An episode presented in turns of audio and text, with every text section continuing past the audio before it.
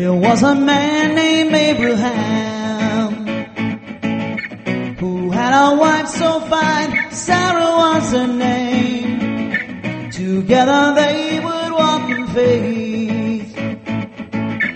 And now the two of them are in heaven's hall of fame. They're just two sinners saved by grace. Who walk by faith and not by sight. Yes, they did. And saw God's power in their lives. They served the Lord in all His might. Yes, they did. Yes, they did. Now when the Lord called Abraham, He sent him to a land that was far away from home. But Abe was not afraid to go. For by his faith in God, throughout that land he'd roam. He was a sinner saved by grace. Who walked by faith, not by sight. Yes, he did. And saw God's power in his life. Served the Lord in all his might. He was God's faithful friend, the one God swore that he'd defend. By his faith he won God's grace. The man who walked in all God's ways, yeah. Yes, he did. Yes, he did. Now Abe and Sarah had no child. Though God had promised them a bouncing baby boy, but you had gotten very old. It seemed impossible, but their faith would bring them joy. They're just two sinners saved by grace, who walk by faith, not by sight.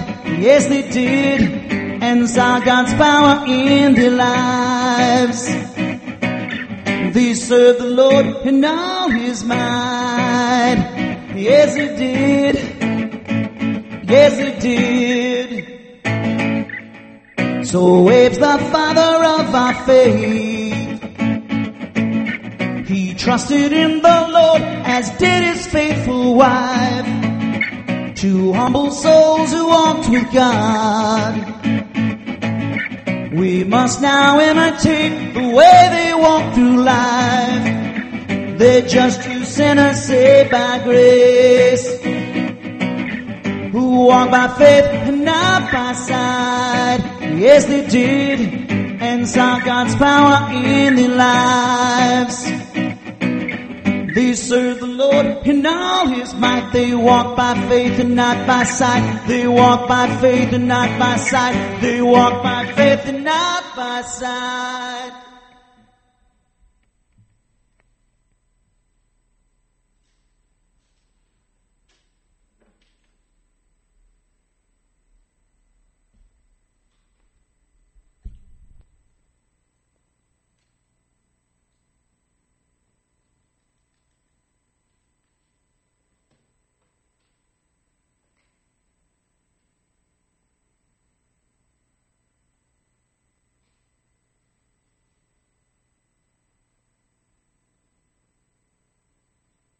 All right, uh, good evening to all of you. Could you turn your Bibles to uh, the book of Romans, Romans chapter 15, verse 14? Yeah. Romans chapter 15, verse 14. Yeah, you can go down a little bit. All right, uh, we're going to, um, we have Romans chapter 15, verse 14, and as we, we're going to have a, a deacon's meeting at the end of uh, service uh, this evening.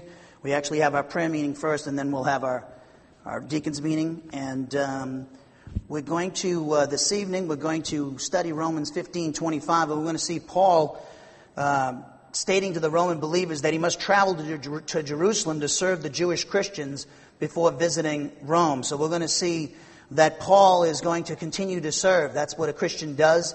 Paul's going to serve, and he's going to serve the body of Christ. And by doing so, he serves the head, who is Jesus Christ. So Paul is looking at this service of delivering this uh, gift from the Gentile churches. Remember, the Gentile churches in Macedonia and Achaia, which would include the Corinthians, the Philippians, the Thessalonians, all those churches that he started, they're they were Gentile in origin, racial uh, distinction, and what he's going to do is he's taken up this offering. It was quite a, quite an effort. It was a material uh, offering of uh, materials and also financial aid to the poor Jewish Christians in Jerusalem. And uh, they were poor because of their, the persecution that was taking place against Christians in that city, the city of David. And so we're going to be uh, looking at Jerusalem a little bit this evening, and we're going to uh, look at verse 25, Romans 15, 25. And again, we're going to see that Paul saying to the Romans, I must first travel to Jerusalem to serve the Jewish Christians before visiting Rome. So he had unfinished business. And as we have been pointing out in the last several weeks, that Paul is coming to an end of this particular phase of his ministry to the Gentiles. He wants to deliver this gift. It ends up in his imprisonment and he is actually incarcerated in Judea and Caesarea for about three years uh, two years, I'd say, and because uh, what we see is that in, in, the spring of 58 AD, he wrote this epistle, the Roman epistle, in 57 AD from Corinth. And then in the spring, what we see is that he sets off to, do, uh, to deliver this gift to the, the poor Jewish uh, saints in Jerusalem. It's a, it's a token of their unity between the Jews and the Gentile believers because the Jewish believers were very suspicious of Paul and the Gentile churches. So this would be a very important moment in the life of the church it was designed, this gift, this monetary and financial, this financial gift and this material gift was designed to promote unity. And it was an expression of love between the churches. And uh, giving, as we'll be pointing out in the next couple of weeks, because Paul teaches it, is uh, an expression of our love, our love for God and love for the, the body of Christ. So without further ado, let's take a moment of silent prayer to prepare ourselves to hear the teaching of the Spirit. And uh, if there's anything that's bothering you, disturbing or distracting to you, you should do it. 1 Peter 5 7 says, Cast all your anxieties upon the Lord because he cares for you. Uh, don't insult God by worrying, uh, concern, being concerned about anything, but listening to what the Spirit says through the communi- communicator of the Word of God. Remember, the Spirit speaks to us through the, uh, the Scriptures, and uh, we need to make sure that we're in fellowship. That means we confess any known sin to the Father. Paul calls that judging the body rightly in 1 Corinthians chapter 11. Failure to do so, if you don't do that, the Paul says you're disciplined in 1 Corinthians chapter 11. So we don't want that to happen. And all, of course, God disciplines us to get us to confess the sin and then get back in fellowship with Him. And remember, we maintain that fellowship by bringing our thoughts into obedience to the Spirit. That's obeying the command of Ephesians 5.18. So with that in mind, with our heads bowed and our eyes closed, let us pray.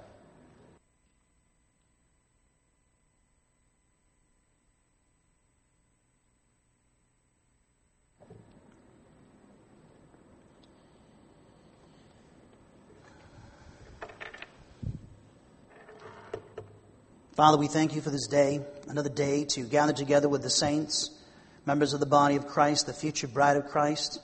We just thank you for those who have made their way here in this evening to hear the word of God, to hear what the, the Spirit says to the churches. And we just thank you, Father, uh, for this building to meet here on a consistent basis and the people that you've raised up that are giving of their time, talent, and treasure and praying for this ministry. We lift up our ministry, Father. We pray, Father, that you would revealed to all of us the importance of operating in love toward each other, in kindness and forgiveness, and toleration and patience with one another, and to uh, be obedient to the Spirit and to imitate your our Lord and Savior Jesus Christ. And we know, Father, that you forgave us through your Son. So help, convict us and, and, and impress upon our hearts the need to uh, reflect that very same love that you demonstrated toward us through your Son, toward each other, so we can maintain unity we know that the, the devil is uh, prowling about like a roaring lion, seeking someone to devour, as Peter said, your servant. And we just pray, Father, for those under attack, that they would recognize the attack and that they would not cut, cut themselves off to, from the fellowship of the body of Christ. For their sake, that they would recognize the importance of not forsaking the assembling of themselves, as is the habit of some and so we pray, Father, for that. We pray, Father, for our ministry, and we just know that you're in control, and your Son, Jesus Christ, is in control, and that he walks in the midst of the lampstands and is sovereign. And we know, Father, that we're in your hands, and we were from the very first day that we came out here and uh, in 2001. So, Father, we just pray for that and the deacons' meeting to follow and the prayer meeting to follow, that it would be guided and directed by the Holy Spirit and not by the flesh. And we pray, Father, also that the, the this uh, service this evening would be guided and directed by the Holy Spirit, that the Spirit would work mightily and powerfully in and through the, the audience as well as the communicator, so that as a result of this Bible class, the body of Christ would be built up and edified, and that you and your Son, Jesus Christ, would be glorified and magnified, and that with one voice we would praise you and your Son, Father. So, Father, we pray for these things in our Lord and Savior, Jesus Christ's name. Amen. All right, as I noted earlier, we're going to begin a study of Romans 15, 25, and 26. These two verses go together. And we're going to see in these two verses that Paul reveals that before he, visit, he visits the Roman believers, to, before he visits Rome to see them, he must first travel to Jerusalem to serve the Jewish believers there by delivering an offering to them from the Gentile churches that he had established throughout the Roman Empire. This is a very dangerous thing that Paul's doing. And in fact, the book of Acts teaches us in Acts chapters 19, 20, and uh, actually we saw it last night in Acts chapter 20 when he had a pastor's conference on the beaches of Ephesus before he took off to go to Jerusalem, and he was weeping with them, and he, they were weeping over the fact that he would not see them again. And also, he told them that he knew that, uh, that he was going to en- enter into adversity, that the Spirit was sending him into a dangerous place. And uh, that's why, actually, Paul solicits the Roman believers to pray for them, that he would be delivered from the disobedient Jewish, uh, disobedient uh, individuals who were Jewish in Jerusalem who rejected the Messiah, Jesus Christ.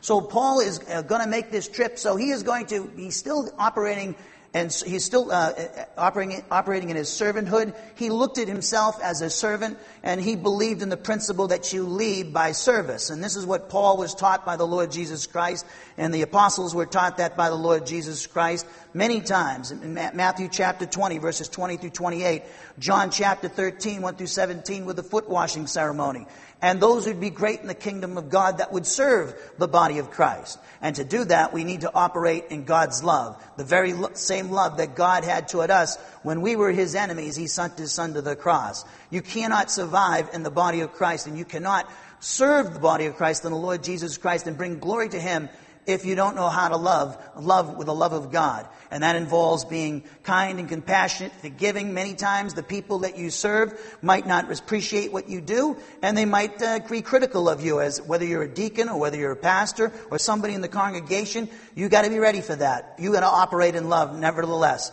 We do our job as under the Lord. And Paul did everything as under the Lord. That means he gave his utmost, his 100% effort. He was nothing 50% with Paul. Everything was go full steam ahead. He loved the Lord, his God, with all his heart, mind, and uh, soul and strength, and his neighbor as himself. So Paul, he's going to take this gift he could have gave it, gave this, some, uh, this job to somebody else, but he felt it important because of these churches that were providing this uh, particular gift for the poor Jewish saints in Jerusalem. He thought it was very important as a token of unity. See, Jesus Christ want, prayed for unity in his upper room discourse. Remember, we studied that the, on prayer? It's in our book, the upper room discourse. Jesus Christ prayed for unity in the church. The devil likes to di- divide, seek and divide. And so we need to be aware of that. And so Paul was aware of that. And this gift that he was going to bring to the poor Jewish saints in Jerusalem was a token of the Gentile church's love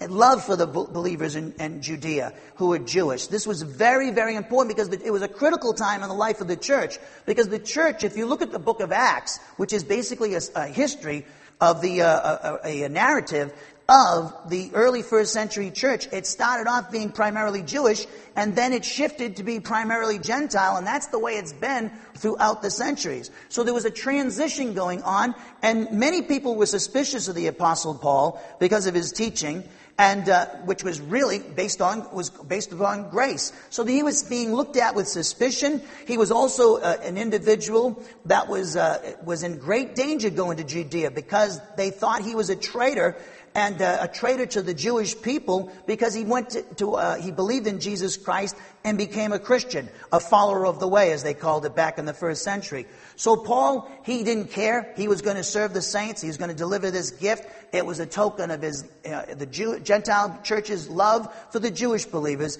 and it was a token of also uh, unity. Very important that we understand that. Look at Romans 15, verse 14. And concerning you, my brethren, I myself also am convinced that you yourselves are full of goodness, filled with all knowledge, and able also to admonish one another. But I have written very boldly to you on some points, so as to remind you again, because of the grace that was given me from God, to be a minister of Christ Jesus to the Gentiles, ministering as a priest the gospel of God, so that my offering of the Gentiles may become acceptable, sanctified by the Holy Spirit. Therefore, in Christ Jesus, or on the basis of my servanthood for Christ Jesus, I have found reason for boasting in things pertaining to God, which were mentioned in verse 16. For I will not presume to speak of anything except what Christ has accomplished through me, resulting in the obedience of the Gentiles by word and deed. Notice the secret to Paul's ministry. It wasn't him in his flesh and his own intellect doing this. It was Christ through the power of the Spirit doing it. And you know that's what takes place in your life. How do you know that Christ is working through you? How are you able to handle adversity and prosperity? Are you, are you do, you, maintain the same uh, uh, priorities or do you get deviated from the track? You, many Christians quit on the plan of God. And that's because they're trying to do it in their own flesh and you can't do that. You, of course you're going to quit. If I was operating in my flesh, I would have quit a long time ago as a Christian. Forget about being a pastor. So you have to, it has to be Christ working in you. That's the only way you can do it because this is, this is what God wants. He doesn't want us. He wants His Son being manifested in our lives. So look what he says. He goes on to explain what he means by word and deed that Christ worked through him. Look at verse 19. In the power of signs and wonders, in the power of the Spirit, so that from Jerusalem and round about as far as Illyricum, I have fully preached the gospel of Christ. So right there, that statement says, that I accomplished the task that Christ has given me. And now, because in the regions between Jerusalem and Illyricum, the northernmost extremities of the Roman Empire in the first century, that means he was ready to move on. So this is critical to understanding what was Paul was doing in the first century at this particular time when he wrote the book of Romans from Corinth in 57 AD, the winter of that year. So we see that Paul's ready to move on. There's a new chapter in his life coming. And then he says in verse 20, and thus I aspire to preach the gospel, not where Christ was already named, so that I would not build on another man's foundation. But as it is written, to support what he just said in verse 20, he quotes Isaiah 52, 15. They who had no news of him, the Gentiles, and him being Christ, shall see, and they who have not heard shall understand. It's, he's speaking rhetorically there. That means both statements are speaking of the same thing that the Gentiles would perceive, understand the gospel, and would believe in it. You and I are actually, as I've been pointing out, a fulfillment of this prophecy. Look at verse 22. For this reason, based upon the fact that I've been working, proclaiming the gospel from Jerusalem to Illyricum, I have often been prevented from coming to you. So notice that many times he wanted to do it, he wanted to see him, and he had a great affection for him, but he couldn't do it because he had to do his job first. He had more important, bigger, his priorities were to proclaim the gospel, church plant from Jerusalem to Illyricum. And he didn't have time to go visit a church that was already established. He had other, Christ had work for him to do.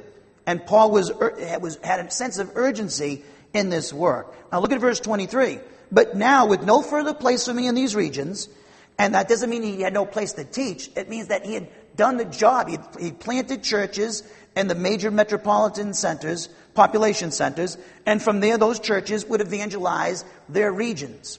So he says, eh, but now, verse 23, with no further place for me in these regions, and since I've had for many years a longing to come to you, longing there speaks of a passionate desire, whenever I go to Spain, for I hope, or as we saw, I confidently expect to see you in passing and to be helped on my way there by you. Notice that he is expecting them to take care of him. This was what the, as we mentioned last evening, Christian hospitality. It was taught all the way back from the patriarchs. Abraham, Isaac, and Jacob. They were very hospitable, meaning they were hospitable not only to their own people, but to strangers. It's a manifestation of the love of God in our lives. So we see that Paul is expecting this. He doesn't have to tell them about this. This was already taught in the churches, whether it was Peter who started the church or Paul, Christian hospitality. They would open up their homes to people, many times strangers, and there was a very great need because it was very dangerous, dangerous in many of the areas of the Roman Empire to travel, and especially inns were places of ill repute. So Christians who were persecuted and lost their homes and businesses, they would migrate, and it was very important that Christians that they ran into would put them up because that was all they had. And so the Christians who were had their places, their homes, would open up their homes. They would allow the invasion of their privacy to let these Christians into their lives. It's a sign of Christian love. So then he goes on to say, but now, verse 25, but now I'm going to Jerusalem serving the saints. That's what he's going to do now at this time in his life. For Macedonia and Achaia have been pleased to make a contribution for the poor among the saints in Jerusalem. So let's look at verse 25 for the rest of the evening. He says, But now, now this is what I'm going to do at this particular point in my life. I'm going to Jerusalem serving the saints. So this statement stands in contrast with Paul's statement in verse 24 of his, where he talks of his confident expectation of visiting the believers in Rome while on his way to Spain. When he says now, that's the word nini. And that's used to emphasize the present circumstances of Paul and his immediate travel plans at the time of writing to go to Jerusalem and deliver to the Jewish believers there the offering from the Gentile churches and Macedonia and Achaia. When he says, I'm going, we've seen this word already in chapter 15. It's poreuomai, and it means, it's used literally here, of going from one place to another. It talks about traveling, and it indicates that Paul, at the time of writing, was traveling to Jerusalem. So what was we call Paul an itinerant preacher? Jesus was the same way. That means they went from place to place to place. That's not because Paul couldn't, didn't have any self-discipline, but it's because he was a church planter. He had to spread the gospel in as many places he, as he could. That's different from a pastor who will stay in one place many times for many years. Some pastors stay in one place uh, for all, their whole life, and some move on, and some go to different places. It's all up to the plan of God for the pastor where he goes. And Paul, he had to travel. He had to travel, and this is what this word is talking about. It's talking about traveling. Now, it's interesting if you notice on the board on the on the on the slide, we have the present passive indicative form of this verb. The passive voice is very interesting. It means that Paul, as the subject, is receiving the action of going to Jerusalem. And we know from verse 26, that tells us that he had to fulfill the obligation, Paul did, of delivering aid from the Gentile churches in Macedonia and Achaia to the destitute Jewish believers in Jerusalem. Thus, the expressed agency here was the delivery of this gift. Now, also, the passive voice is what we call a divine passive. That indicates to us that Paul, as the subject, is receiving the action of the verb from an unexpressed agency, namely the will of God. So this is implied, we know that, because of Paul's statement in verse 32. If you could look at verse 30, please. Look at Romans 15 30.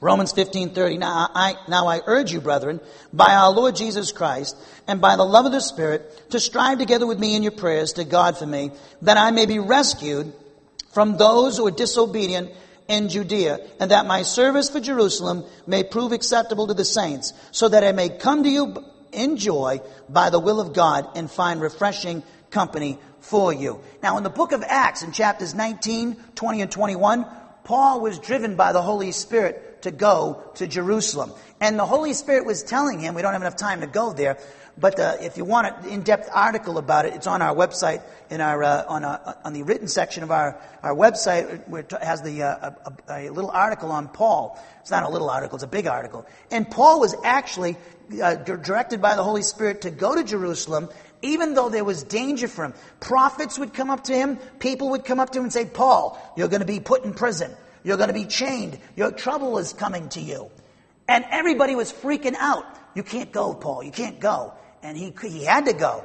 And he had to go because it was the will of God. And as we've been pointing out, sometimes the Spirit guides and directs you into a place of danger and difficulty. We brought that out in the last couple of weeks. Uh, Jesus was uh, sent to, uh, by the Spirit to go face the devil alone. He was also sent to the cross by the power of the Spirit. And also we see that Paul was guided and directed to go to Jerusalem, even though it meant that he would be the object of violence, which we've seen in Acts chapter 22. But he went anyways, because he was obedient to the Father's will. So the will of God is for Paul now to go to Jerusalem. And then he's going to go to Rome. So, first things first, my first priority, he's saying, is to deliver this gift. It's a huge, I'll tell you what, it's a very big, big event in the life of the first century church because it's mentioned through Paul's epistles. It's mentioned in 1 Corinthians 16. It's mentioned in 2 Corinthians chapters 8 and 9. He actually is uh, imploring the, the Corinthians to fulfill what they promised and provide for these people, take part in the contribution for the poor Gentile uh, Jewish Christians in Jerusalem. And they were, evidently, it looks like they were hesitating about giving to these people. And Paul was reminding them that they should be doing this. This is important, and they promised that they would do this. So Paul was mentioning this uh, gift in his epistles. It was very important because Again, as I said earlier, it was a design to promote unity between Jewish and Gentile Christians. It was a, a symbol of Gentile Christians' love for Jewish Christians, and, and, and that was very, very important. So unity and love go together. When you operate in love, you'll give, and that's what Paul would try to teach the Corinthians. When you operate in love, you will give to people who are other believers in the Lord Jesus Christ, to support them, whether it's the pastor or an evangelist or Christians who are poor that are having a hard time of it in other parts of the world. So this, this is very important in the life of the church. Paul found it very important, and so this is why he was personally going to deliver this gift, even though he knew he was going to be subject to violence. Now, when he says to Jerusalem, look at verse 25. Romans 15, 25, please.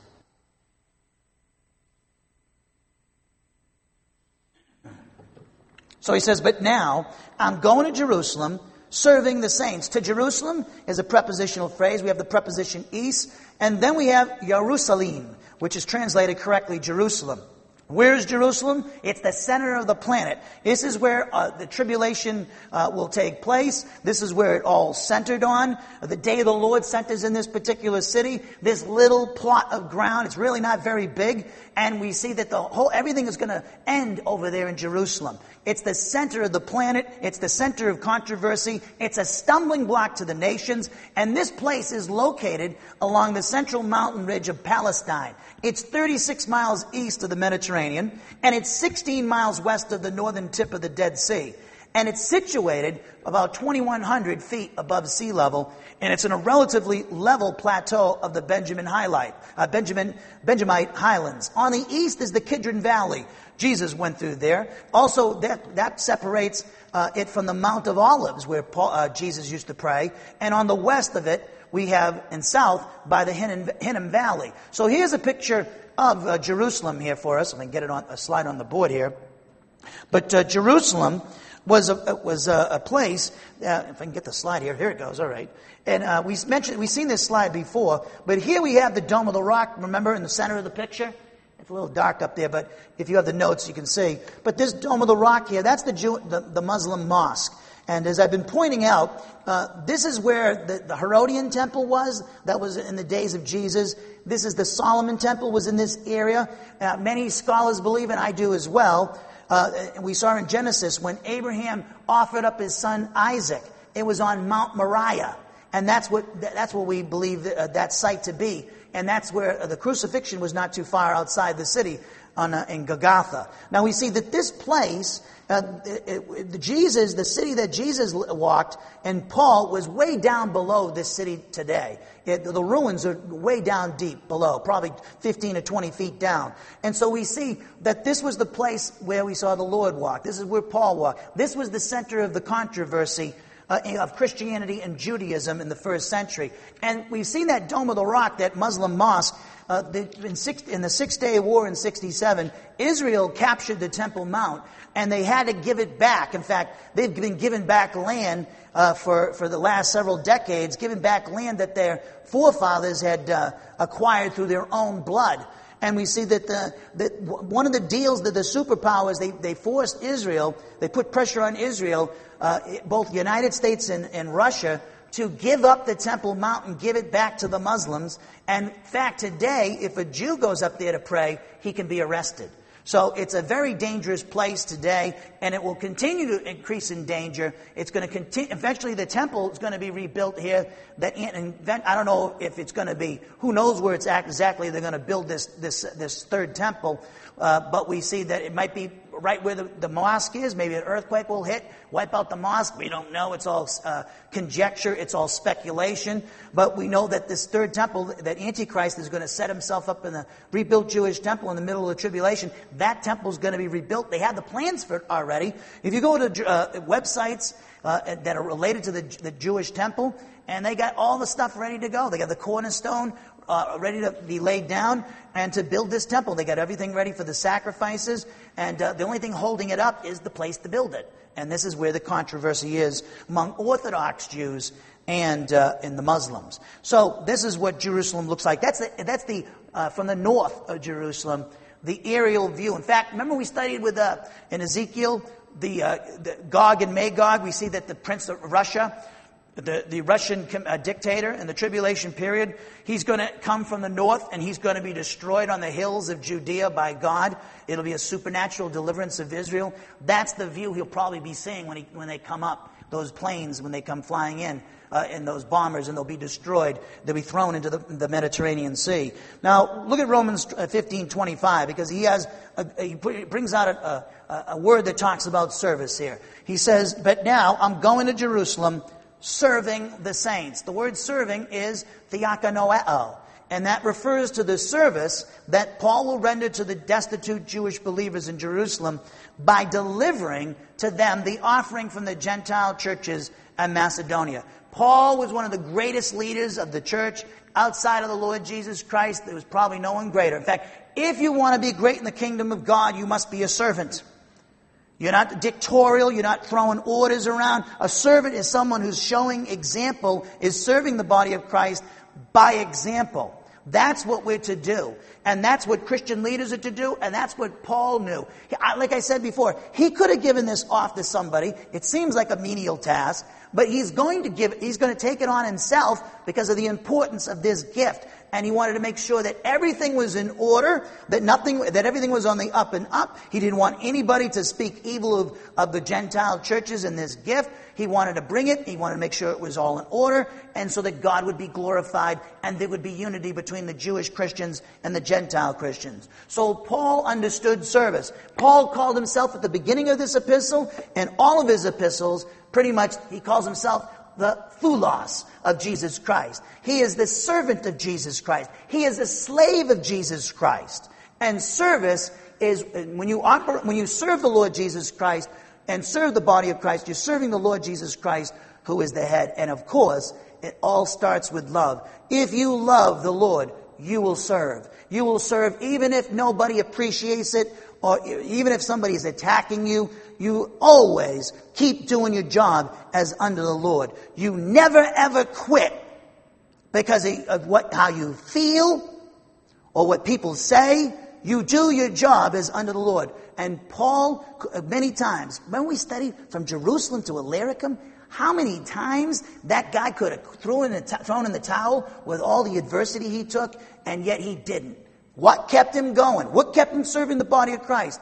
Even though the body of Christ many times would not accept his, his, uh, his service and would treat him harshly, like especially the Jewish uh, people. What, what would Paul? His love for the Lord. His love for the Lord sustained him. His love for the body of Christ sustained his service. Very important. Let's let's take a look at about uh, look at service uh, briefly. Look at uh, Matthew chapter uh, twenty. Look at Matthew chapter twenty.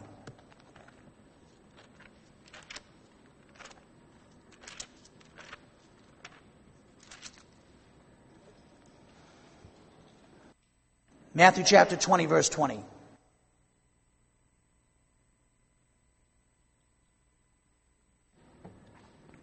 Matthew chapter 20, verse 20. Then the mother of the sons of Zebedee, that's James and John, they called them the sons of thunder because they were always wanting to throw, have God uh, throw, uh, the Lord throw fire down. And anytime anybody rejected him, he was, they would say, "Hey, you want to throw, send fire down, Lord?" And he said, "No, no, no, no, no." But look, they were fiery characters, James and John. And he's the called apostle of love, John. look at verse 20. He changed his tune. Look at verse 20. Then the mother of the sons of Zebedee came to Jesus with her sons, bowing down and making request of him. And he said to her, What do you wish? Now notice he doesn't make fun of her or stop her from making a wish. He invites it. Of course, he, it's not for him to, to uh, give her this request. But look at he says, uh, she says to him. She said to the Lord, Command that in your kingdom, that's his millennial kingdom that we've been studying in our Day of the Lord series, command that in your kingdom these two sons of mine may sit on your right hand and one on your left. But Jesus answered, You do not know what you are asking. Are you able to drink the cup that I'm about to drink, the cup of suffering, undeserved suffering? They said to him, We are able, obviously not understanding the full implications of what they were saying, and he agreed with them because he knew down the corridors of time that this is exactly what they would do once they had the Spirit. And he said to them, My cup you shall drink. But to sit on my right hand and on my left, this is not mine to give, but it is for those for whom it has been prepared by my Father. And hearing this, the ten became indignant with the two brothers. Now these are the great apostles. And look how they live in their flesh. They're operating in their flesh. They show that they know nothing about the way Jesus operates. And that's because they didn't have the Spirit at this time. Look at Jesus says. He talks about serving. Verse 25, but Jesus called them to himself and said, you know that the rulers of the Gentiles lord it over them. When he speaks to Gentiles there, he's talking about the unsaved. Because he's contrasting uh, uh, Jewish believers with the unbelievers. And their great men, the Gentiles, great men, exercise authority over them. It is not this way among you. But whoever wishes to become great among you shall be your servant. So if you are, if you are not a servant and you're not serving, how the heck can you be great in the kingdom of God? That's something you should aspire to because it brings glory to God. How does it bring glory to God? You're, real, you're revealing that you're being guided and directed by the Spirit and your Christ is being revealed in your life because that's what Jesus did. So we see that if you're going to serve, that's, the, that's how you become great in the kingdom of God.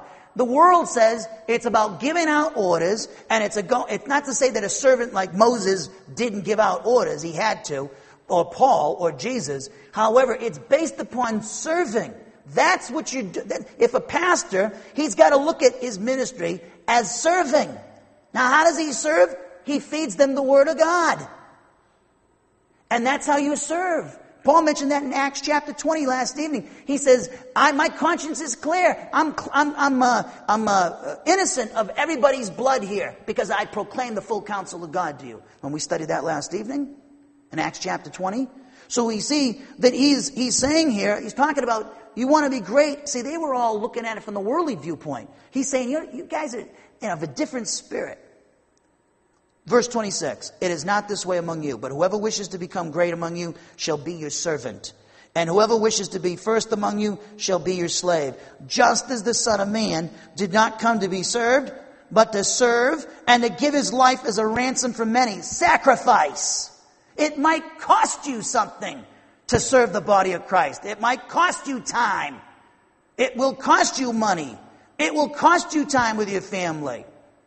I'm not going to sugarcoat it for you. That's the way it is. And many, many don't want to make that sacrifice, and it's because they fail to see that the Lord made a great sacrifice for all of us, and thus we're obligated, and we should want to, desire to, willingly serve Him, even if it means the loss of our possessions, even if it means the loss of finances, even if it means the loss of friends and family members, all for the sake of Christ. Isn't that what Abraham was willing to do? He was willing to sacrifice Isaac, his beloved son, because that's how much he loved the Lord. Nothing came between him and the Lord. Not even his precious son. He was willing to sacrifice his son because he wanted to obey the Lord. That was most important to him. Serving the Lord, obeying the Lord even if it means costing me my beloved son Isaac. That's service, people. He, not, he who does not deny himself and take up his cross daily is not worthy to be my disciple, Jesus said. It's talking about the loss of self. That's the true happiness. That's where you find true happiness in life. That's the secret to Christian service. Paul knew that. He didn't care about his life. He didn't care what was going to happen to him. We saw in Acts chapter 20 last evening. He didn't care what was going to happen to him. If they kill me, good, let them kill me. I'm doing it for the Lord. I'm serving the Lord. And if I die in the service of the Lord, if I die in the service of my, my heavenly country and my heavenly sovereign Jesus Christ, so be it. What a great thing to have happen to me. If I lose, and he did lose his life for the sake of Christ. Now look at John 13. Why am I taking these passages? Because Paul talks about serving in, in Romans 15, 25, the poor Jewish saints in uh, Jerusalem. Look at John 13, 1. The Gospel of John. John 13, 1.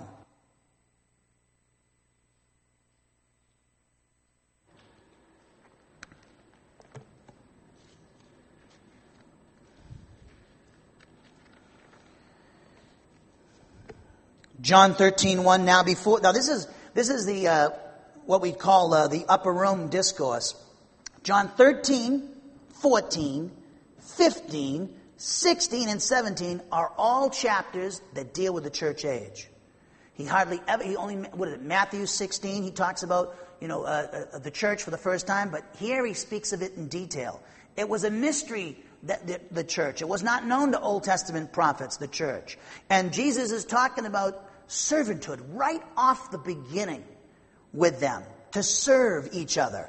Look at verse 1. Serving each other promotes unity. When we serve self and we have our own agendas, what's going to happen is you're going to have disharmony and disunity. Look at John 13, 1. Now, before the feast of the Passover, Jesus, knowing that his hour had come and that he would depart out of this world to the Father, having loved his own who were in the world, he loved them to the end. How did he do that? He served them. He gave them the word of God. During supper, the devil having already put into the heart of Judas Iscariot, the son of Simon, to betray him, Jesus, knowing that the Father had given all things into his hands, and that he had come from, forth from God and was going back to God, got up from supper and laid aside his garments, and taking a towel, he girded himself. Now remember, I've mentioned it in the past, in the ancient world, when you walked into somebody's house, a slave washed your feet. They, had, they were girded with a towel and they would wash your feet. Now remember, Jesus is a, an esteemed rabbi, the biggest Bible teacher, the greatest faith healer, the greatest healer of all time. He's the Son of God. And here he is he is going to take the position of a slave. Everybody was gone. Nobody knew about this meal. It was secret because of the Jewish authorities. Jesus wanted to keep it secret. And he's doing this. It's just them and the apostles. So the servants are all gone. And who, nobody washed their feet. Nobody took it upon themselves the initiative, not Peter, not John, not James. None of them took the initiative to wash each other's feet. It was beneath them. Well, it wasn't beneath Jesus' feet. Look at verse 5. Then he poured water into the basin and began to wash the disciples' feet and to wipe them with the towel with which he was girded. And I'll tell you right now, they're all their faces are dropped. Uh, what? They couldn't believe this. They couldn't believe what they were seeing. Watch the reaction it tells you. Look at Peter's. So verse 6, so he came to Simon Peter and he said to him, Lord, do you wash my feet? It was disgusting. It was repulsive that his Lord would be doing such a menial task. It was beneath Jesus. Look at Jesus answered and said to him, What I do you do not realize now, but you will understand hereafter. When they got the Spirit on the day of Pentecost. And Peter said to him, Never shall you wash my feet.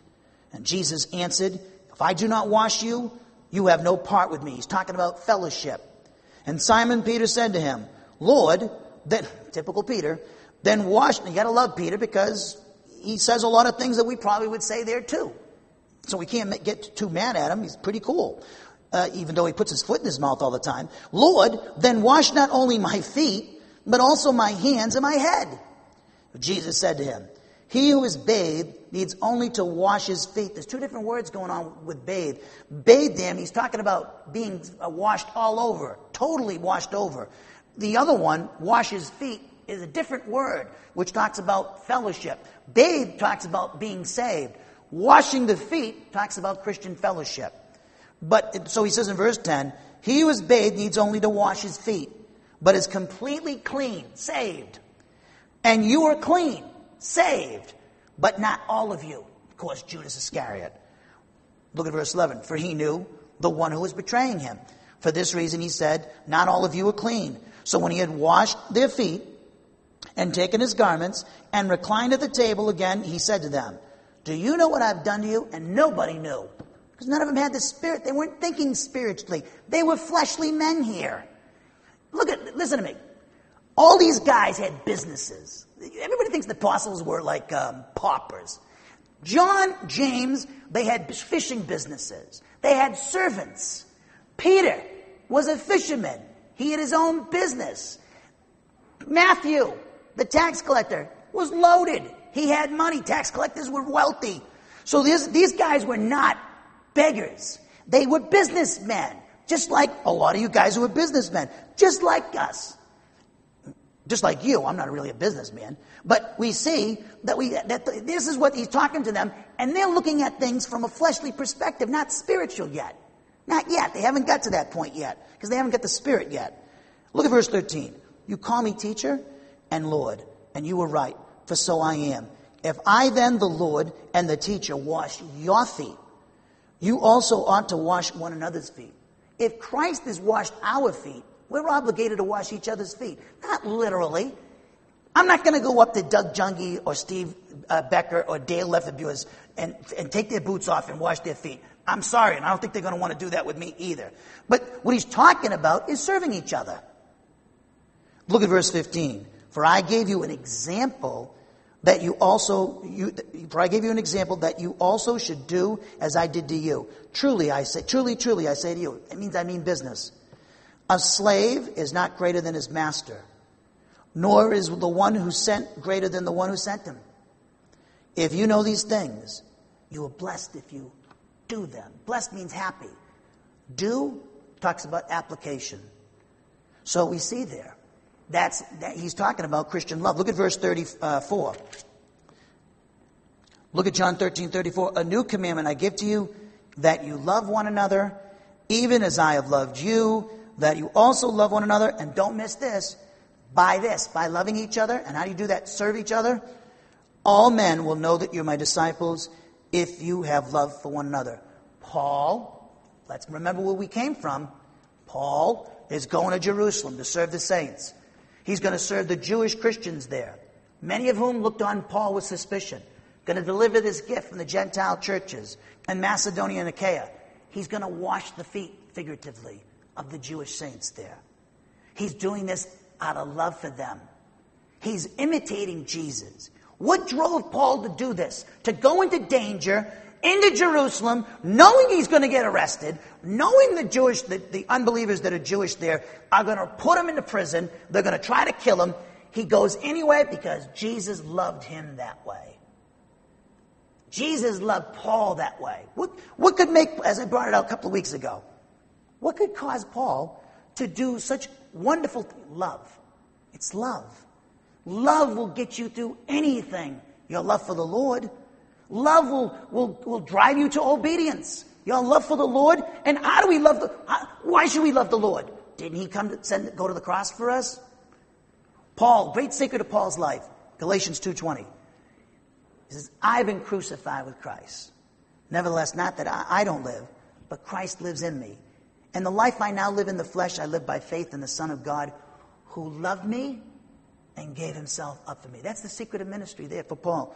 I don't care what happens to me. I'm serving my Lord. I'm going into danger. I'm going, I don't care. What's driving me? My love for the Lord. Why, why do I love the Lord? He went to the cross for me. He sacrificed for me. Now go back to Romans 15 25, please.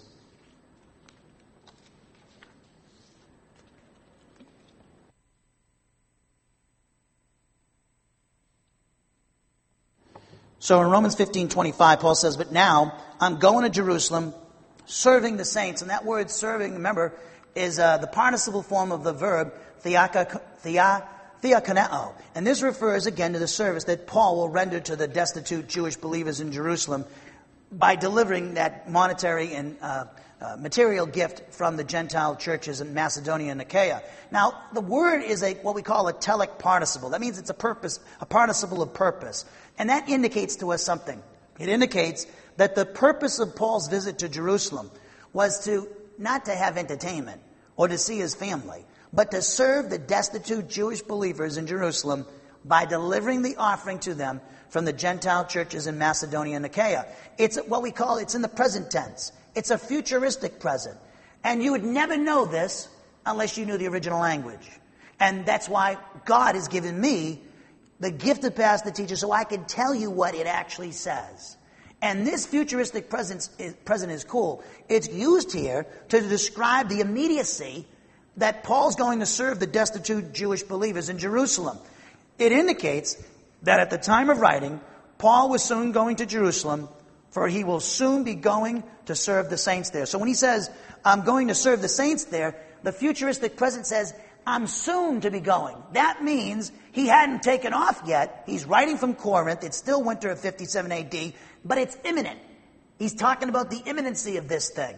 It's a very big event. And he says he's going to deliver the, he's going to serve the saints. The word saints is the substantive form of the word hagios, which describes all the members of the body of Christ in Jerusalem who've been set apart through the baptism of the Spirit at the moment of salvation in order to serve God. So what we see in verse 25 this evening, Paul informs the Roman believers that at the time of writing this epistle, the Holy Spirit permitted him to travel to Jerusalem, for he was soon going to serve the saints in that city, which stands in contrast with his confident expectation of visiting them on his way to Spain.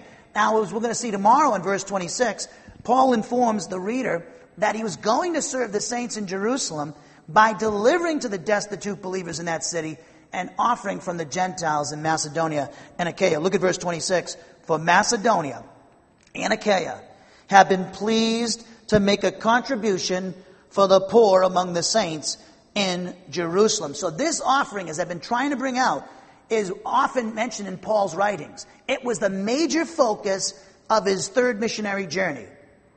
And it was, it was, it was a major focus because each letter in each of his letters, he wrote of the journey. He mentions it in 1 Corinthians 16. He mentions it in 2 Corinthians chapters 8 and 9. Two chapters were devoted to it because the, the Corinthians were attempting to bail on him.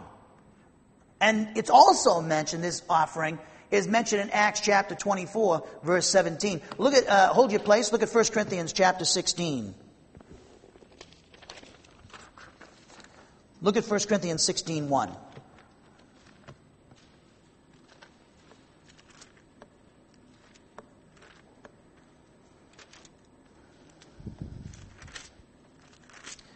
1 Corinthians 16 1. Now concerning the collection for the saints, I directed the churches of Galatia, so do you also. On the first day of every week, each one of you is to put aside and save. He's telling them, whatever you've been making, put aside a percentage of that as God has prospered you. So he says, on the first day of every week, each one of you is to put aside and save as he may prosper, so that no collections be made when I come. I want it ready, he's saying. When I arrive, whomever you may approve, I will send them with letters to carry your gift to Jerusalem. And if it is fitting for me to go also, they will go with me. But I will come to you after I go through Macedonia, for I am going through Macedonia. And perhaps I will stay with you or even spend the winter. And he did. He wrote Romans from there in 57 AD, so that you may send me on my way wherever I may go. Remember last evening, send me on my way? Talks about providing him with finances, uh, a means of travel, traveling companions if necessary. It's called Christian hospitality. He was expecting it. That's what they did. They didn't have anybody tell. They, this is what they did. This was a, a, the, the modus operandi, the method of operation in the Christian churches. Look at the Second Corinthians chapter uh, nine. Look at Second Corinthians.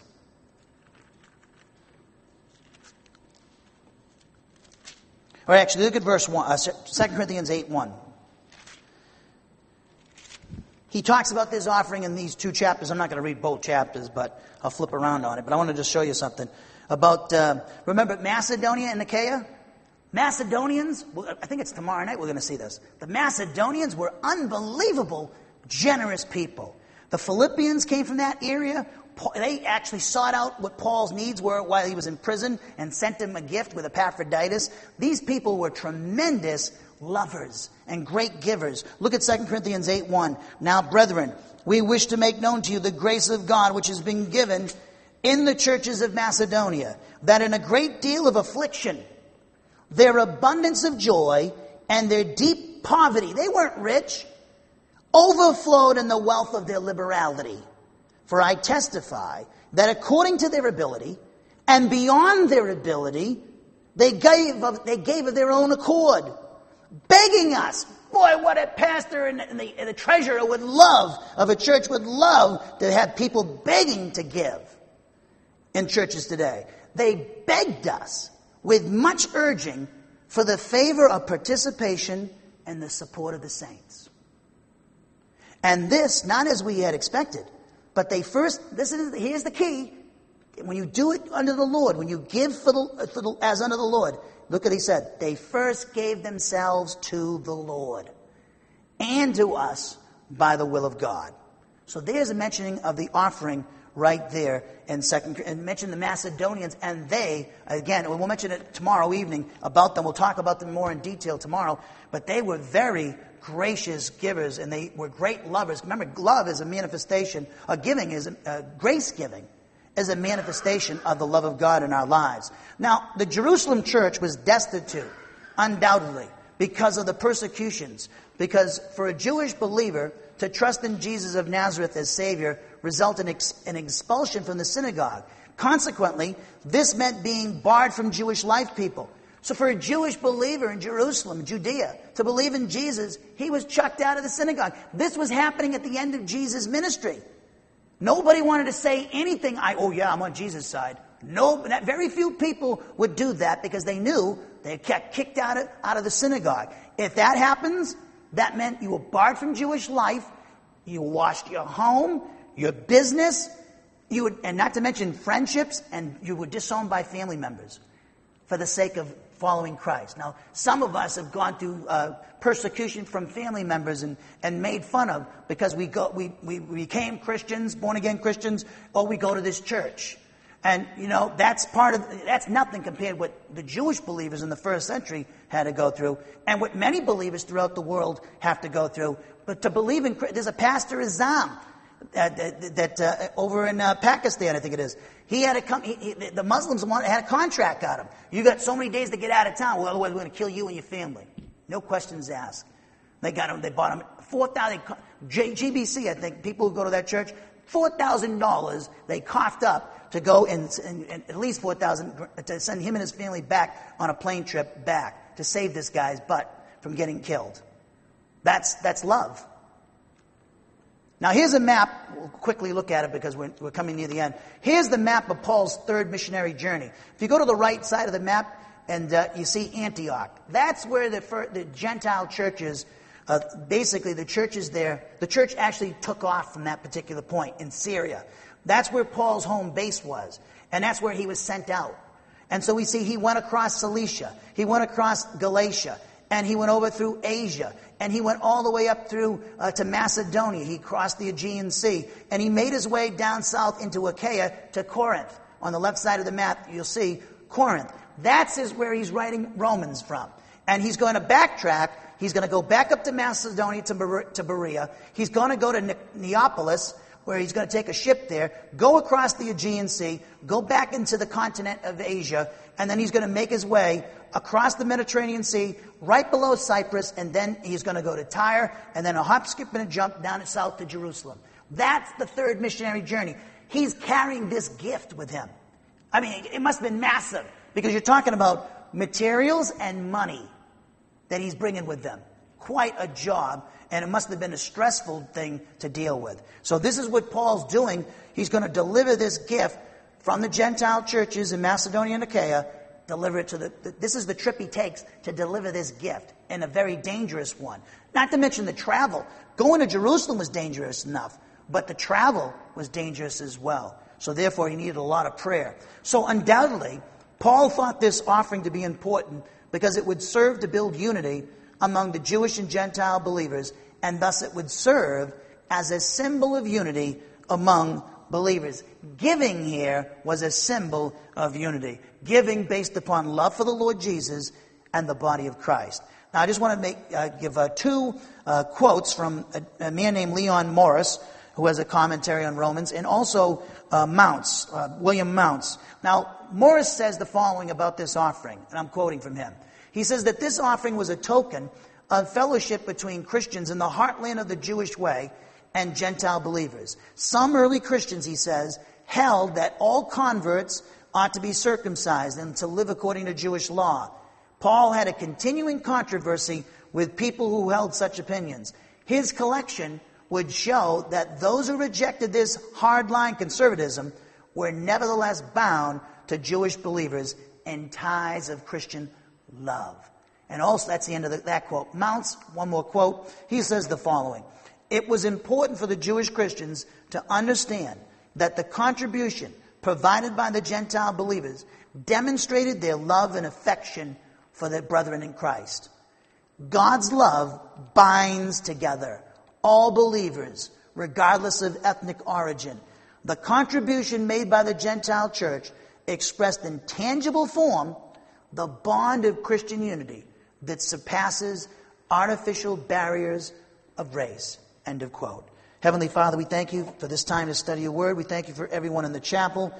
And we pray that the Holy Spirit would speak to the hearts of each of your people, each one of us, and that we would make the proper application and be sensitive to the Spirit's guidance and direction as you would, uh, as you would have us to do with this information that we were provided for this evening by the Spirit.